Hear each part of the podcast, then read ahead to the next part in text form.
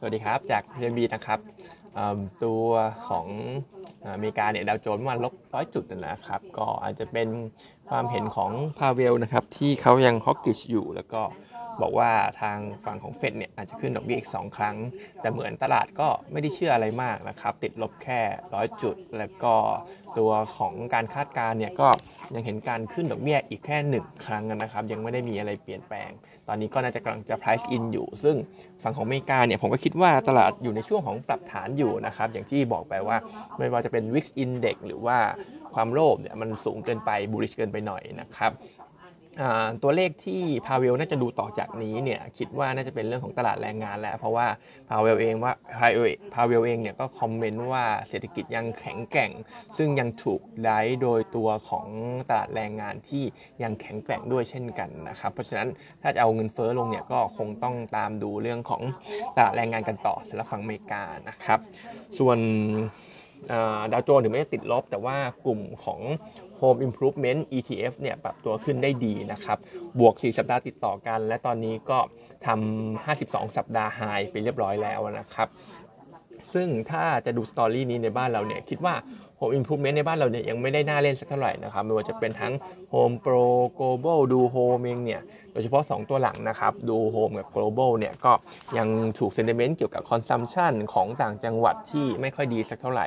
ส่วน Home Pro เองก็ซึมๆนะครับ น่าจะใช้เวออกข้างไป ถ้าจะเล่นกลุ่มนี้จริงๆเนี่ยผมคิดว่าตัวที่ยังดูน่าสนใจ และเป็นเทนขาขึ้นแบบชัดเจนหน่อยเนี่ยก็อาจจะเป็นตัวของ Index Living Mall นะครับที่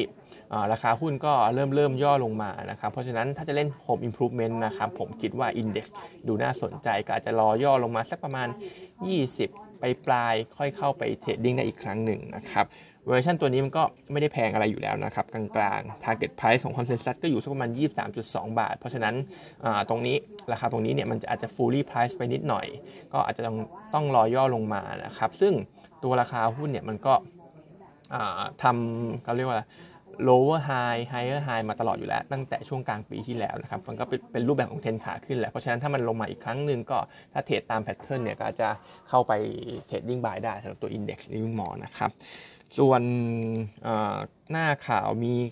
ว่าตัวของเมกาคว่ำบาตรของทางฝั่งพม่านะครับ ก็มีการ sanction พวกธนาคาร 2 แห่ง ก็จะทำให้การทำธุรกรรมทางการเงินเนี่ยมัน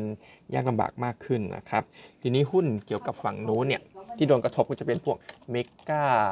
คาราบาวโอสดสภาอะไรพวกนี้นะครับ ซึ่งทั้งหลายที่ว่ามาเนี่ยผมคิดว่าโอแห่งพม่าเนี่ยมันลากยาวมากแล้วแล้วก็ตัว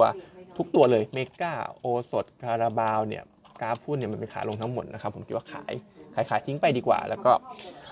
ตัวทดแทนเนี่ยอย่างเมกาก็อาจจะเล่นตัวอย่าง IP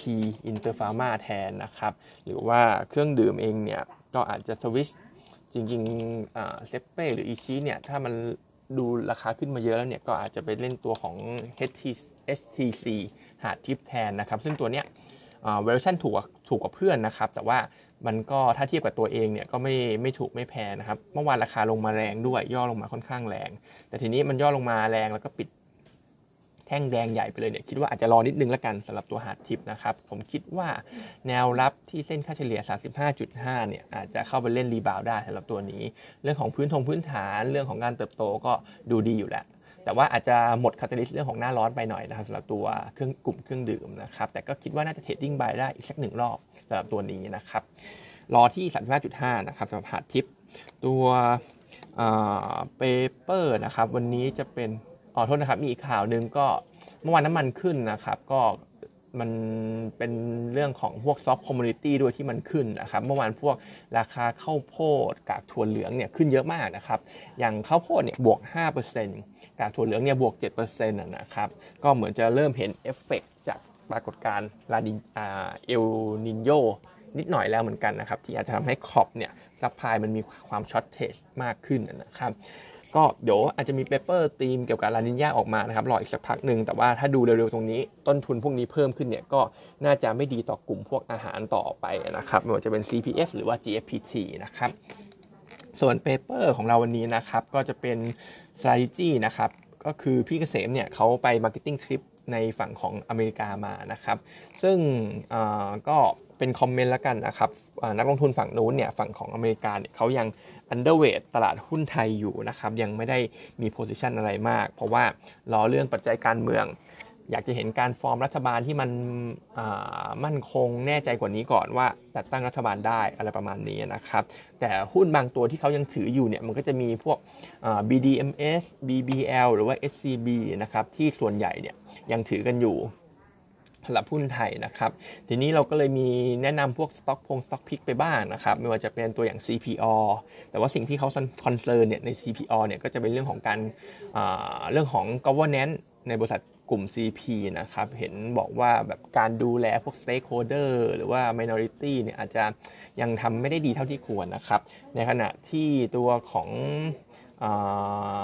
CRC CPN เนี่ยเราก็แนะนำไปเช่นกัน แต่เขาก็กังวลเรื่องของแบบห้าง department store ทั่วโลกเนี่ยมันเป็น downturn นะครับ คนไปออนไลน์มากขึ้น เขาก็อาจจะยังไม่ได้ชอบสักเท่าไหร่ แล้วก็สุดท้าย